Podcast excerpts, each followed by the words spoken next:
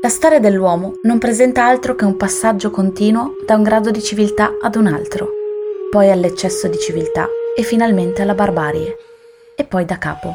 Quando avevo otto anni, il sogno della mia vita era diventare un'archeologa.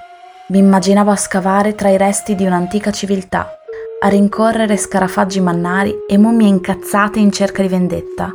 Ok, no. Forse erano loro a rincorrere me, con un cappello beige e una sahariana sudata, chiaramente a causa delle mummie. Non mi è mai passata la fame di avventura, o la fame in generale, e qui in Abruzzo non ci si può certo far mancare Alba Fucens, almeno così dicono.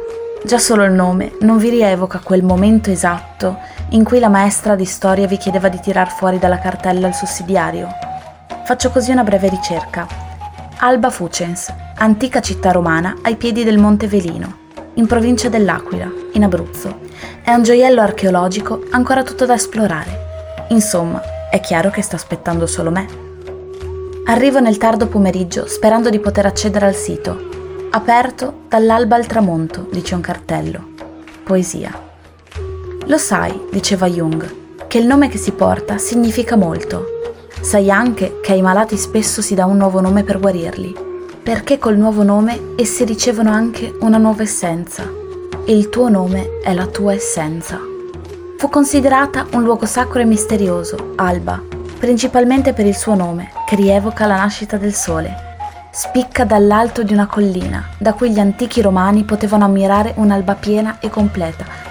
La dea Alba, Eos, dalle dita rosate.